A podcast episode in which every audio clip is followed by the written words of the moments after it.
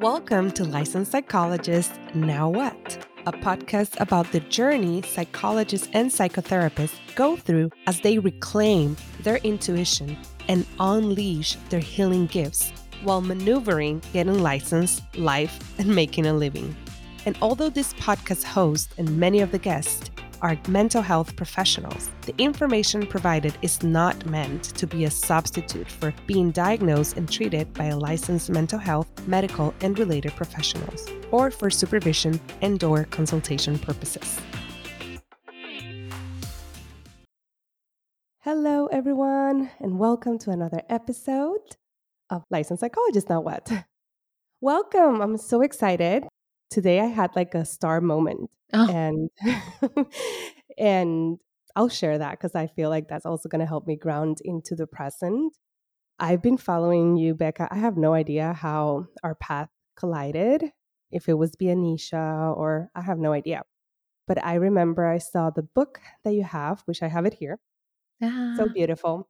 And I was like, I'm in this stage right now of my life. So I was so intrigued by it and the theme and everything. And I've been listening to your podcast. So when I got from your podcast, I guess like PR folks asking for you to be in my podcast, it felt like a star moment. Like, wait, what? Like she wants to be in my podcast? Mm. Of course. And I even told my podcast producer to kind of like, yes, please, you know, communicate with them ASAP. So I am so thankful that our path collided. I know things happen for a reason, and I am so excited to have this conversation and to introduce you to my communities and for my community to be able to receive messages to remind them of important things in their lives roots, ritual, belonging, and all those things that have been taken by so many things. Yeah, we've talked about all the things in other episodes. So that's like my little intro to mm. you. But thank you so much for saying yes. Thank you so much for being here and welcome to the podcast. Thank you so much. I'm happy to be here. Yeah. So, to start, if you can share with us, I know I already said your name is Becca and all that, but if you can, Piastrelli, last name, if you can share with us a little bit more about you and your services and all that, but also what do you love the most about? Yeah, I um so hi. My name is Becca Piastrelli and what do I do? I'm in such an interesting evolution of what the answer is to that question, but I'm an author. I wrote a book called Root and Ritual Timeless Ways to Connect to Land, Lineage, Community, and the Self. And I, once upon a time, led retreats around the world. Uh, once upon a time, I gathered women online and in person in this quest to achieve, achieve is the wrong word, discover and connect with their own belonging in a world that has really severed us from that sense, that sense of being home, that sense of having our roots here and now on the earth. And we're talking, we're recording this the beginning of winter here in the Northern Hemisphere where I'm really taking a pause. I've just had, I have a young child and I'm in this uh, transition of my identity into mother and so I'm in this beautiful new discovery phase in which I am going through all the practices and rituals that I wrote about over the last seven years, the cycle of the last seven years, to come back to myself in this new iteration. So that's in a nutshell, you've got me in the cocoon phase of the caterpillar to mm. butterfly metaphor. Hmm. I guess you and me, we were both, it sounds like pregnant at the same time. Oh my gosh, I, I didn't know that. I had a my second child was born May 2020. Pandemic mothers. Yes. Oof. Which is very different from my first, who's yeah. six now. But it was, yeah, I still, so I hear you. I feel like Oof. this this is a second cocoon, kind of like figuring out. Yeah. In many ways. Yeah. Yeah. And figuring out in such a hard time. Yeah, a, a really isolating pressure cooker time with a lot of unknowns. Gosh, you had your child in May. So, yeah, that was a really mm-hmm. scary, scary time. Yep. Yeah, it's informed a lot of my work moving forward around loneliness and isolation and belonging in this moment in history. Yeah. Yeah. Yeah, no, I hear you. And it's a journey. I definitely I can compare with my oldest in terms of being a mom during that time, 2015. And it was so different. And one of the things that I felt after going into the cocoon, going through my own difficult, what saved me was community, mm. was meeting. We created a group, we called it Mondays Moms or something like that on Facebook. And it was a group of moms that met at my midwife's office. And then we continue meeting outside in our homes Mondays at 10 a.m. Mm. Sometimes we had sometimes we had popcorn, chocolate, and sparkling wine yeah. at that time while the kids were on the floor. And that was so healing for me. So when I was gonna have my second child before the pandemic, I was oh, I know what I need to do. I need to find my community. And I'm like, okay, I'm going to go to this group. I have all the places that I knew I was going to go. And then it boop, boop, boop, boop, boop. And it's, it's, yeah. And even belonging as a mom, because. I feel like that in itself has also been taken away in many ways mm-hmm. of the experience of, yeah. so mm-hmm. just wanted to share that. So that way, you know, we were kind of in it in a way without knowing. So, yeah. Yeah, right. We were like cosmically holding hands as we got through Mm-hmm. that. Yeah, which is still very much happening. So our children are toddlers now, but yeah, Mhm. it, it had a lasting impact on me. It really sealed in my mission, really, which is around talking. Like, I don't have the answers here. Like, this book is not about how to feel belonging. That's such a unique path. But I think each of us as human beings has our own story like our own ancestral story, our own story, whether it's around motherhood or sickness or rejection or religion. There's so many ways we have felt this pain. And there's something mm. about the pandemic that for a lot of us just sharpened it, right? Like, ooh, I can't really ignore this anymore. And that's what happened to me when all the things were taken away. I got really angry, really angry yeah. because I was like, I needed that so much and I can't even have that and I'm being told to just like get through it for the collective. And I understood that for the sake of public health. And then on the other hand, I was like, oh, this is really showing us that we as a culture are, are missing something and mothers are creating life. So, mm-hmm. where's our honoring and our support? I could talk about that this whole time, but it's a big one, right? It's a big oh, one. Oh, it is. I even have reflected a lot recently on how it was a slap on my face because I felt so prepared. I mean, there was a lot of other things went through when I found out I was pregnant, expecting my second, but I was like, okay, if I need my therapist, I know where to find them. I have the groups. I just need to, you know, do these things. And this time I'm going to do X, Y, and C. And, you know, do, do, do. I'm mm. going to get a postpartum doula this time. Mm. I'm going to get, and I did get a postpartum doula for a little bit, but that was even so anxiety provoking because it was like June. Yeah. We were still in the stage that we were like, are we all gonna die? Yeah. Right. and and yeah, risking my life and her life and my family's life for the sake of having several hours of respite while being postpartum. It was mm. yeah. So the anger, I I hear you and the frustration and the and so many things have been missed. I was able I was listening to one of your episodes about rituals that how as a culture we don't have that many and sometimes then we over focus on you know like weddings and baby showers and bridal showers hmm. i was able to have a baby shower right i think it was the week before everything closed it was like the weekend yeah. of something 15 in march but i have friends that they were also pregnant with their first and they had everything planned and everything went out and and no wonder when their baby was six months she did like the most biggest celebration. Oh, I'm glad. Yeah, yeah, no, she did. Yeah, yeah, she did the most biggest celebration like backstage. It, it was like good, beautiful, beautiful. Good. And she was like, "I needed. I did not had a baby shower. Nobody was able to come. So I know, I know. Mm. So mm. I had a baby shower that no one showed up to.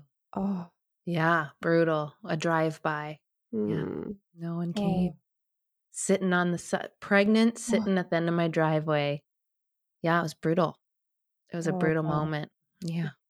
And I know I am not alone. Imagine. Yes. Mm, yes. And those are the things that I know some people will be like, oh, come on, you're still alive. Your child is fine and all that. But we forget how important are those things. Yeah. The rites of passage, being seen as transforming, being celebrated. It's not just it's not just I want my party and my presence. That has nothing to do with it actually. It's the witnessing by our community in our major moments. And if the only thing that's lasted are weddings and baby showers, then there's so much pressure on it like you're saying. Yeah, and it's actually like a human being goes through so many meaningful transitions throughout their life. No matter their gender identity, whether they have children or not, there's just so much that needs to be looked at and honored. And we as a culture need to remember that. Mm-hmm. Yeah. Hmm. I feel like we just jumped in, but yeah, we did. It's all good. It's all good. I like doing that. Can you share with the audience a little bit of your journey of finding that importance of belonging and, you know, into your book? Mm. Like what spiked that interest in you? Has that been something that you've always been interested? Well, I didn't have the words for it until probably like maybe five or seven years ago. So I just sort of had that existential ache my whole life. So my sort of shtick that I say is belonging is the onion I've been peeling my entire life, you know, but it's like mm. the many, the universally layered onion. The deeper I go, the more I realize I have to discover about myself and the world around me and the systems I live in and my ancestral stories and all of it. And I'd say the dominating feeling of my childhood experience and then growing up and into like school years and then into college years and then into my 20s was a sense of not belonging, a sense of not feeling at home in my body, mm. in the natural world, in school, in it just didn't fit. And I found myself just feeling like, oh, I can't get it right. And ultimately, you know, that's me wanting to feel like I've got the seal of approval from the teacher. I've got the unconditional love from the parent. I've got the like all knowing love from the like spiritual deity. You know, there's just so many ways I was seeking it and not getting it. And so my book is really stemmed from my journey and it's my hypothesis. There's so many theories out there about the roots of unbelonging. And mine really map to these four areas land, lineage, community, and the self. These are four areas that I've really worked at cultivating practices. It's not one fell swoop, it's not one big ritual and you belong. These little areas mm-hmm. where like, oh, I I have realized like I do not feel fully at home or safe in the natural world and yet I long for it. What's my relationship with nature? What does nature even mean? Why do I feel separate from it when that is where I'm from? lineage, that can mean so many things. For me, it was like, oh, I'm living on land my ancestors never called home. You know, where are my ancestors from? I identify as a white woman in these times of, you know, like racial upheaval. How do I identify in that? And who, how do, what do I know of my history of harm and of good? Like, where, what is that story? Do I know the waters that my ancestors drank and where they, the soils they planted their crops? Community that's the big one that's a huge one for me and for so many people the number one question i get is like how to cultivate meaningful adult friendships. I mean mamas know for real. But yeah just how i never felt like i fit in i felt like i had to perform to fit in.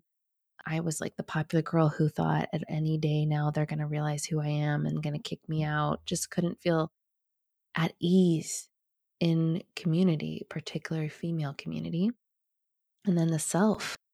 Oh, that's a many layered onion, which is why there are amazing psychotherapists in the world, which is how can I trust my body as it is? How can I trust my feelings? How can I, you know, work with the parts of myself that feel like they don't deserve to be here?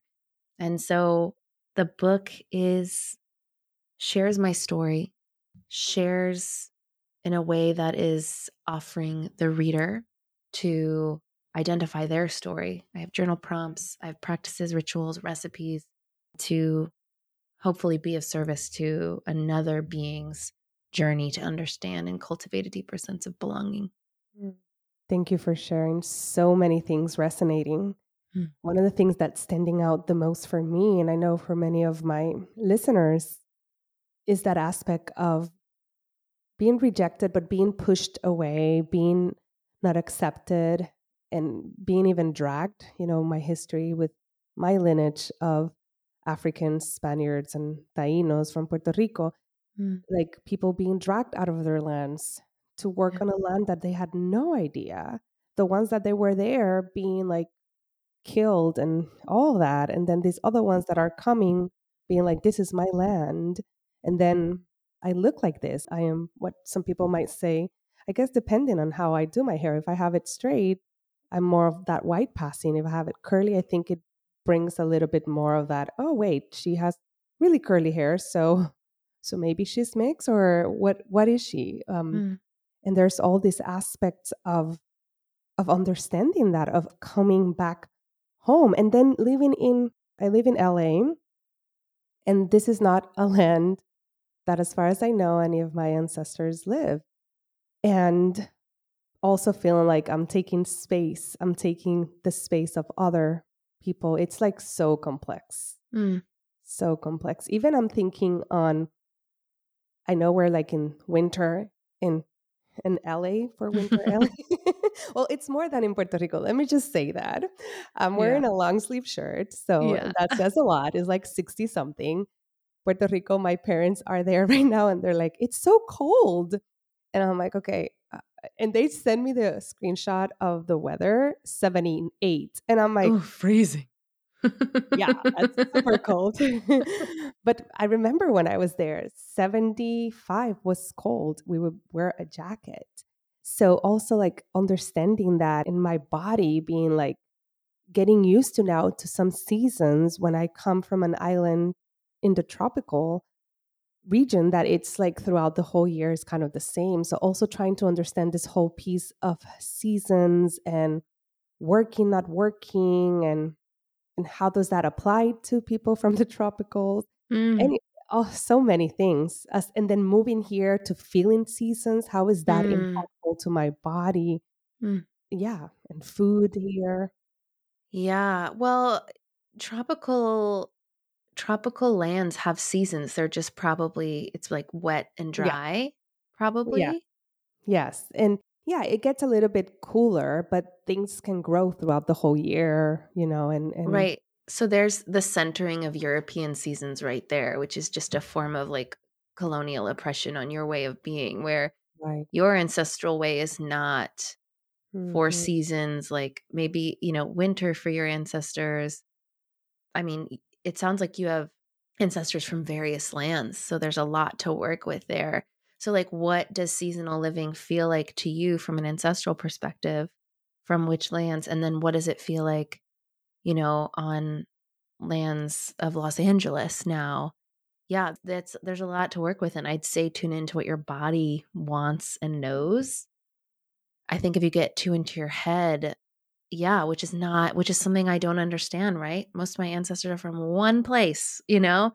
That's that's a lot to work with and I appreciate you sharing that because I know you're not alone in feeling that way. And that's where I always say, like, go to what your body's telling you. You know, I talk a lot about winter um, hibernation and wintering over and how, like, my ancestors like rested because they just worked a long harvest. And I've had a lot of people, and I'll be like, hey, Becca, I am the most creatively alive in the winter. Like, I that is when I am like I don't do anything most of the rest of the year, but I really move my energy in the winter. And I'm like, yeah, it really that's true. How much of this is, have I been centering European agrarian practices, which is like perpetuating these harmful systems I'm trying to unlearn.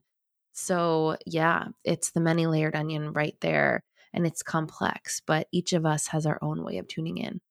Mm, that what you said, I'm just here in awe, like a big aha, because yeah, I'm I'm seeing it from a very Spaniard colonial way of seeing it, because that was one of the reasons why they love getting to the tropical islands, because in Spain and Europe they were not able to you know produce and and make money they could make, make money year round yes. yeah Oh, uh, wow. That's big. It is big. It is big because it's definitely something that I've been working, and I know a lot of my audience are Latinx or identify as minority or have been minoritized. And that aspect of being the immigrant or or coming here is that work, work, work, work, work, work, and in as a survival because yes, some of my ancestors that was the way that they survived, which it was right. of figuring things out, being self sufficient, all of that. But it's not serving me or many of our communities if you're not in that survival. Of course, there's people and they need that. But if you're not, like, if you're like, your basic needs are okay and you're continuing to that perpetuating beliefs, yeah, it's so damaging for our bodies. Mm. So, mm. yeah. And it's so interesting. The epigenetics of it all, I find really interesting about how, like, the trauma is stored in our DNA and passed along. And I think about it as far as like productivity culture. Yeah. Uh, and you bring in this really powerful element of like having immigrant or enslaved people as your ancestors how it can feel truly unsafe from a nervous system level to to rest yeah. and how radical that act is yeah. yeah it's like not simple and yet it is the most important thing you can do right yeah yes and to be able to know oh i could be doing x y and c and that can get me x y and c but i'm not that is yeah. a big choice for a little bit griefy right the like Ooh. grief of saying i'm not going to do that Yes. Like, oof, yeah, the letdown. Mm. And also then the community seeing you as lazy because mm. you have all these opportunities and you're wasting them. So then feeling this the pressure from even parents, caregivers, neighbors, your community, because that's what the expectation is out there. And there's so many words. There's even a lot of memes about Latina moms like Sunday at 6 a.m. Come on, wake up and, you know, clean up this and that. And it's like, oh my goodness. Right. It's so yeah. real. Yeah. Yeah. Wow. It's a huge paradigm shift. Like we are alive in this time, you know, we are alive in this time where there's, there is so much opportunity and also there is so much burnout and there's so much more awareness and connection. And our ancestors weren't alive in this time. So to shift the paradigm is like a massive, massive task. And I think sometimes talking about memes on Instagram, mm-hmm. it's like, we are the breakers of the wheel. We are the cycle changers. Like, okay, well, that's like probably a lifetime's worth of work. Like, that's mm-hmm. a big deal. A lot of conversations with ancestors living and dead. Like, there's a lot of somatic work we need to do to, that's not simply put in like a quote gram, right? That's a big thing. Yes. And then it becomes the next big to do thing. And if you're not a cycle breaker or you didn't follow oh. X, Y, and Z, then you're being, you're failing even at that. So then oh, you're failing your ancestors. It's like this huge thing. I know. I'm oh, like, sh- I'm like, we're still gonna make, we're still gonna make mistakes. And yeah. my that idea also comes from a very savior, even colonial way of saying, uh-huh. like, I am the cycle breaker. It's me. Versus, yeah, it's me. But we forget that even let's say like long long time ago my enslaved lineage ancestors from africa that they came here and they did all these sacrifices for their children to you know eventually be better. And then each lineage is doing sacrifices yeah. and paving the way based also yeah. on society and the limitations. So we're all doing that. There's not just one person. But then and maybe you're changing one aspect which is great you're not the savior.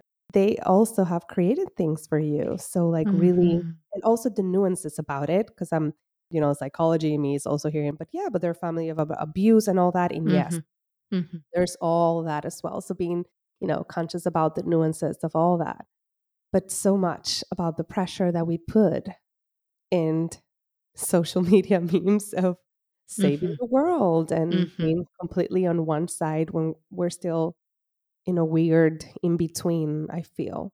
Mm-hmm. Yeah. Hmm. Yeah, really, really good point. Yeah, it's not quite trauma informed, is it? And it is mm-hmm. perpetuating this like Protestant saviorism. Yes. Wow, yeah. it's just it's a lot of systems colliding. Yeah, I think there's anything that I just learn even more of year after year is like it's a pretty tangled web that we are like unweaving like like a knot like i think about chain necklaces all knotted together and you have to just like like take Yeah. tweezers and squint your eyes just to get one little thing you know it's that level and so that's big and we shouldn't be in a rush right that's Yeah. another theme in my life and in my book of like being at nature's pace no matter what land you're looking at nature's got a pace and it's slower than this and even if we want to contribute to breaking the cycle we don't have to do it quickly it can't happen quickly No, no. Well, I, you know, I remember from hearing from a marketing perspective that people need to see things at least seven times. So, and when I work with trauma, I know there are a lot of models like quick fix. And whenever I see them, I, I run away. And there's this belief, again, very kind of American way of go big, go home, let's do it fast, let's do the one thing that's gonna, this thing is gonna take you out. And I also see the other side of being years and years and years and not working through it.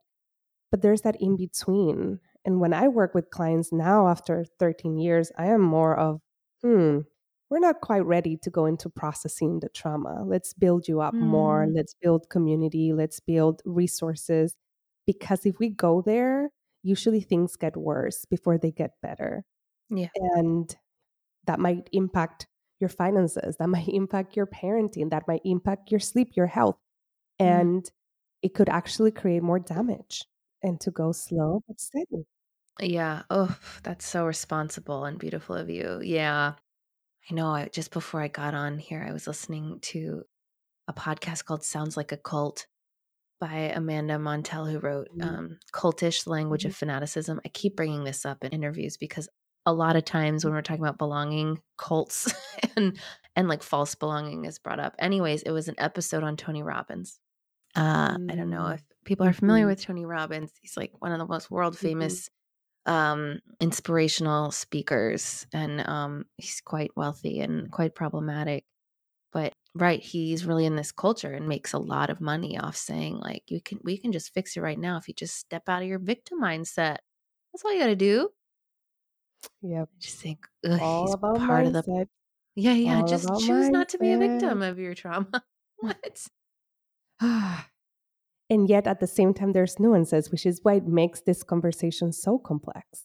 hmm Because there's times that we can be sabotaging ourselves when we're not there yet.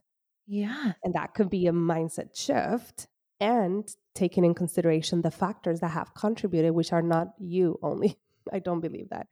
We are community and we're in a web and we have, you know, systemic, you know, all these things that right that influence us.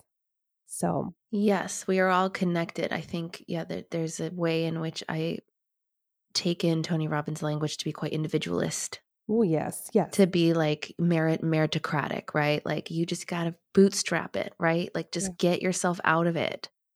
And the truth of the matter is, is we get uh, we get all all of us out of it. Like collective liberation is the only way, and that's been a big in my path, particularly around community belonging and self belonging is to really notice where this like rugged individualist mindset is still living in me, you know, this like unlearning within ourselves. And, you know, like we know cognitively about colonization, we want to decolonize our lives, right? And then there are these moments where like I realize I am trying to do it alone or I am not trusting my neighbor or asking for help because it feels unsafe because I don't feel like I can receive it and realizing oh there's like that individualism which has been a part of our culture for many generations now I find that to be it's always like a little frustrating 'cause you're like ah, there it is but we can be gentle with ourselves and noticing this stuff right we can keep moving on the path Yeah. And then when we find out things like that, instead of like, it's like, okay, awareness. And then what do we do? But some people, they, we stay there. I'm saying some people, and I'm including myself. We stay there, me too like, you know, like circling around and I'm so bad. And yeah especially if you've gone through cycles of your life that that was part of surviving for you or the way that you manage things or the only way that that was acceptable with your caregivers or family members or community to be very much Mhm. like I'm so bad. And oh, that was accepted. Yeah. So, Right. yeah, Mhm. martyrdom. But uh, in terms of what would you say have been some of the um, most recent, let's say most recent obstacles for you in as a new mama now, but in this sense of finding that sense of belonging and and working through those four areas that you share in your book? Uh, can you ask that question again? What are some of the most recent obstacles that Oh, you've okay. experienced in your journey of belonging and via the four areas that you were sharing? Most recent About, yeah, most recent community, Okay, okay, thanks. lineage, and land. Yeah. Hmm. Well, community number one being a pandemic mother. That's it's like there's this phrase we teach what we need to learn uh of like we're we're drawn to what maybe is like one of the, one of the more deeper pains of our lives uh and i am a gatherer of community but i i also struggle in that area quite a bit particularly in the pandemic um particularly with community members that don't all fall in the same belief system around this pandemic. It's that's like that's like a privilege to be able to have friend groups where everyone's like, we think the same way about what's going on. Mm. So that's, I've just been in this place of reminding myself to not give up around calling in community that I and we all need, and that we can have conscious and consensual conversations around health and safety and that we can we can make it happen we can make it happen and we need it and i freaking need it. So that's something that i'm constantly trying to not go get into a place of despair and giving up being like no no we can figure this out. So that's one and then i'd say the other one is as a new mother like my relation to myself you know my body my body is different. I'm still like what is this body? Who is this body? Like it mm. is the same body that I was born in, which is a freaking miracle. And I look at my child's body and I'm like, you have that body for life. Wow. that body was created in my body. Wow. And so I'm in this, I'm in my body, and I, you know, like the cultural story around a woman like me who gave birth 15 months ago is like the snapback, you know, and the like getting your body back. And it's like, it didn't go anywhere. it's right here. But really contending with not feeling full um, body acceptance, you know, because I'm still getting to know her. And also in that postpartum time, especially if you breastfeed, I'm breastfeeding, like it's constantly in flux, you know? So it's like I just feel like I'm getting to know a completely new being that's also housing my bones and organs and soul. So it's an interesting, oh, and hormonally, it's so wild, just like the dips and the, so I keep hearing this term like this term like return to yourself or get back to yourself and I'm like I think I need to let my old self you know there's a, I've been talking a lot about the ritualizing of like letting go of not just the body I had but like the beliefs I had the freedom of time I had and just letting that go so that there isn't pressure to like come back to something that no longer is and it's a lot it's griefy and it's why a lot of it's a lot of women are afraid of having kids and convince themselves that won't happen to them in order to get themselves to have kids.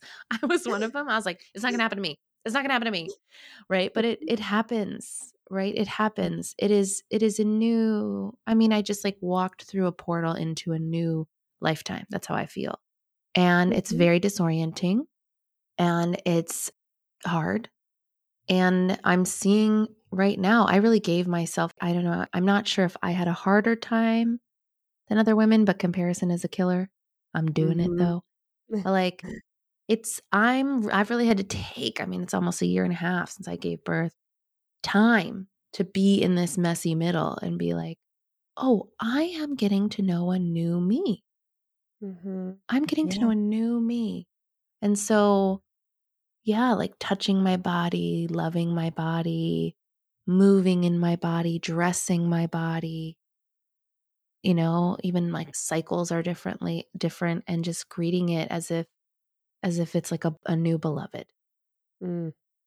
I hear you, and it brings so many memories, Mm. which now it's called, you know, I mean, it's that term of matrescence and or matrescence. I know there's different ways um, to pronounce it, but yeah, with my first, I I felt so lost for like almost two years and a half, and Oh, thank you for saying that.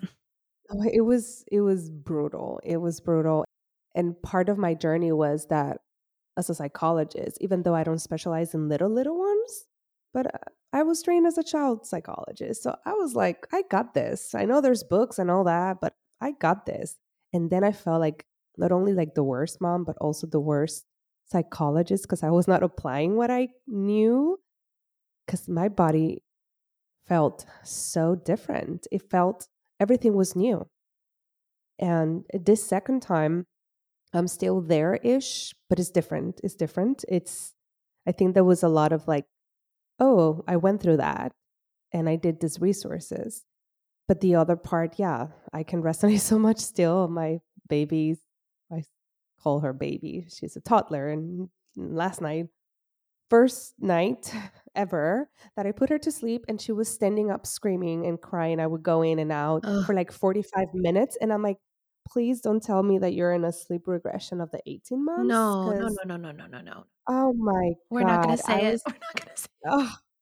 And then she did not want it to nap, I guess, again with the babysitter. And. I'm like, you were sleeping so good because sleep was the thing that with my son was the hardest. It's so, so my brutal. daughter has been easier, but but yeah, you're always uh, moms, you're always and caregivers, we're always letting go of lots of plan. Yeah. I was planning, I put her to sleep and I'm like, I'm gonna watch something.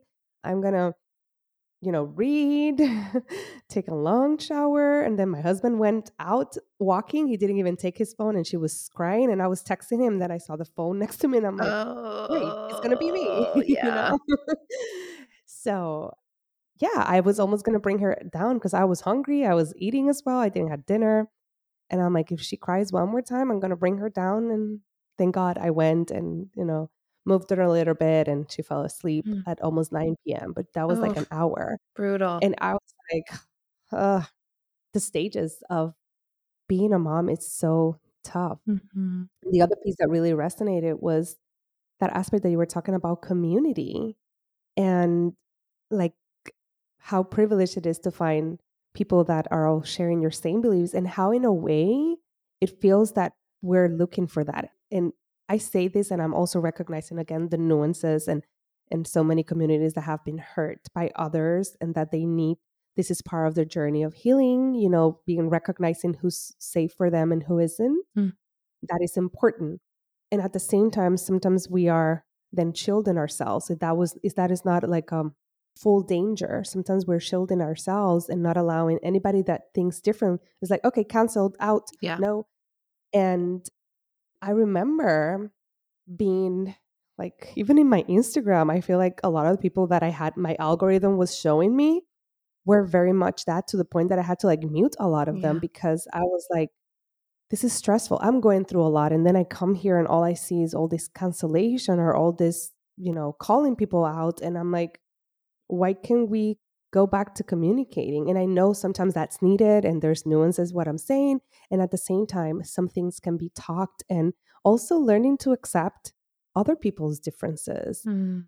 and neighbors one of the things that has saved me this time has been where i live there's the neighbors are very much connected Mm. and the kids are kind of like the same age with my oldest so that piece has been life-saving and for the most part you know la liberal californians so a lot of them share a lot of my beliefs and all that but there's things that they don't and i'm like you know it's if it's something that is not life threatening or it's like hurting me or my kids i'm like we have to learn to talk about differences Mhm. and and accept one another Mhm. Yeah, I've been thinking about this so, so much, particularly because just this like community care piece is so like that is the future that we learn. And it's like a radical idea and it's also just so simple. And yet we really struggle as a culture with it right now, particularly now with conversations around politics, vaccine, masks. I mean, these are really divisive conversations, which that that's what it is, right? And I think so I live I too live in California. I live north of you where we have wildfires every 6 months out of the year. And where I live in particular, we've had them come pretty close. And so eh, all around here we we have to know evacuation routes. We have to pack our bags often, you know, we need to have our go bags and we and I realized like we were doing it on my road but we weren't talking to our neighbors and it's like I have a neighbor across the street and I'm very sure we do not vote the same way, you know? I can tell. But it's like they're elderly. You know, she fell and like broke her wrist last year, you know, and I need to be able to know that we can evacuate together. I need to know like they can rely on me and I can rely on him on them. And like whatever happens, like natural disaster hits, sickness comes, power gets cut, you need someone needs to like plug in an oxygen machine or keep breast milk frozen. Like there are so many ways in which we need each other. Particularly when like the systems we rely upon don't always function for us. A pandemic showed us that.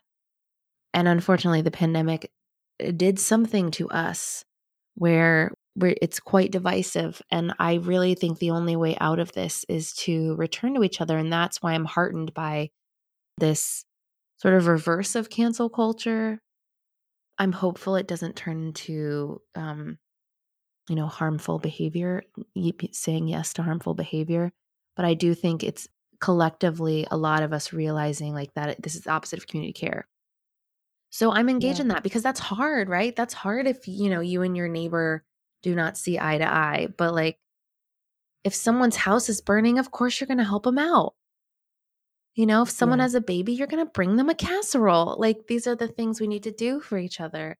And if you're listening or watching and you're like, damn, I really do want to do that and I'm not doing that, great. This is your invitation to begin again.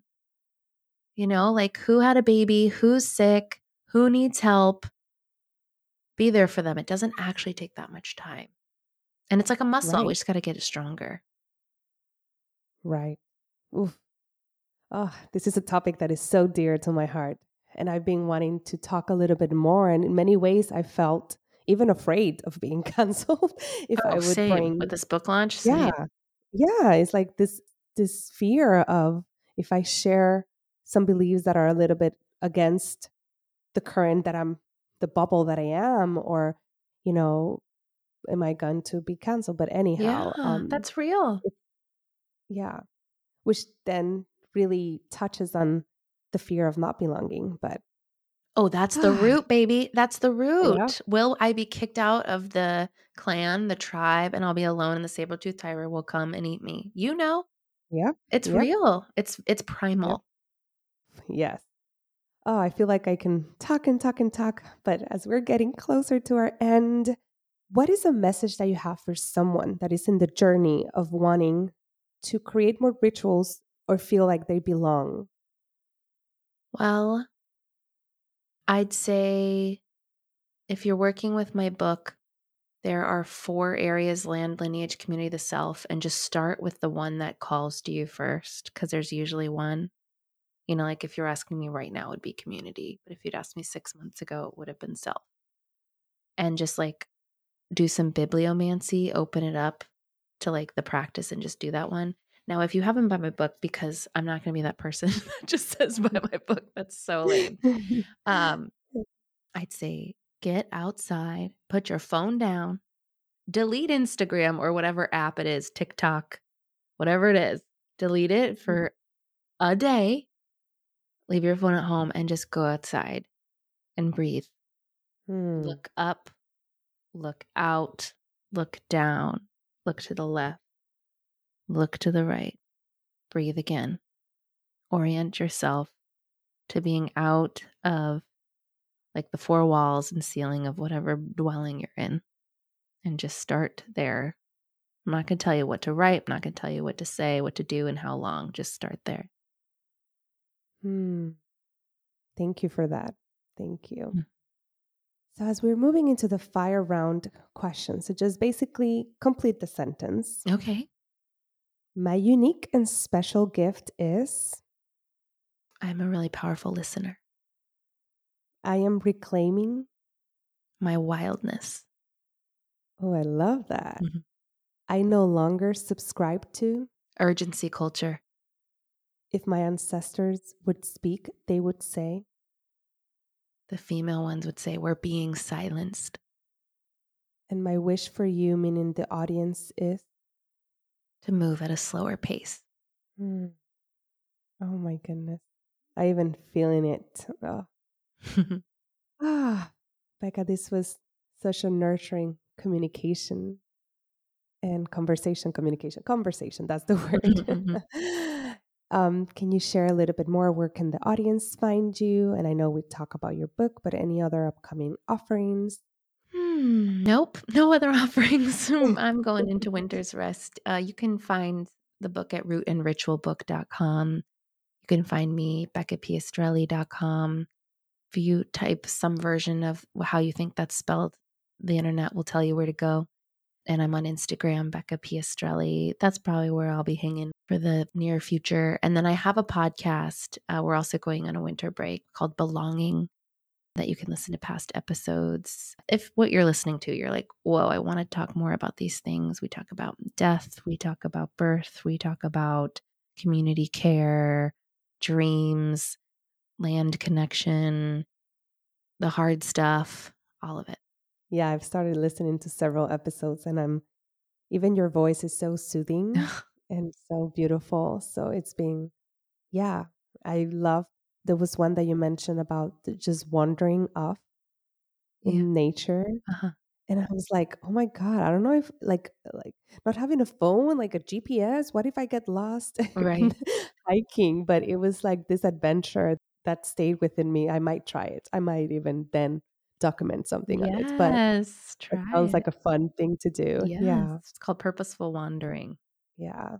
So thank you so much for this conversation, for sharing your wisdom, your experiences, your vulnerability and and the book. It's so beautiful. And the illustrations and I love that that it's made in a way that you don't have to do, you know, in a linear. You can go. Oh yeah. No, no, no linear, please. Yeah. Spiralic is the only way. Thank you for having me. This was very enjoyable. I loved just getting real and raw with you. Thank you. Thank you so much. And for the audience, we'll see each other next time. Bye. Bye. Thanks for listening. Licensed Psychologist Now What? To make sure you don't miss any episode, make sure to subscribe via your favorite podcast player and to join our email list via our website. Lastly, I will appreciate if you would rate and review our podcast to help us reach more folks that can benefit from the information provided here. Until next time, bye bye.